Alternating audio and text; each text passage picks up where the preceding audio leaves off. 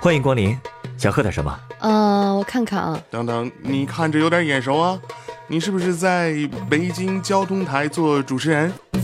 一个交通台的美丽女主播打算回新疆去拍婚纱照。拍了一套特别的婚纱照，谁说我有老公了？啊，你一个人怎么会想到要拍婚纱照呢？是啊为什么呢？啊几乎所有的人都要这样问我。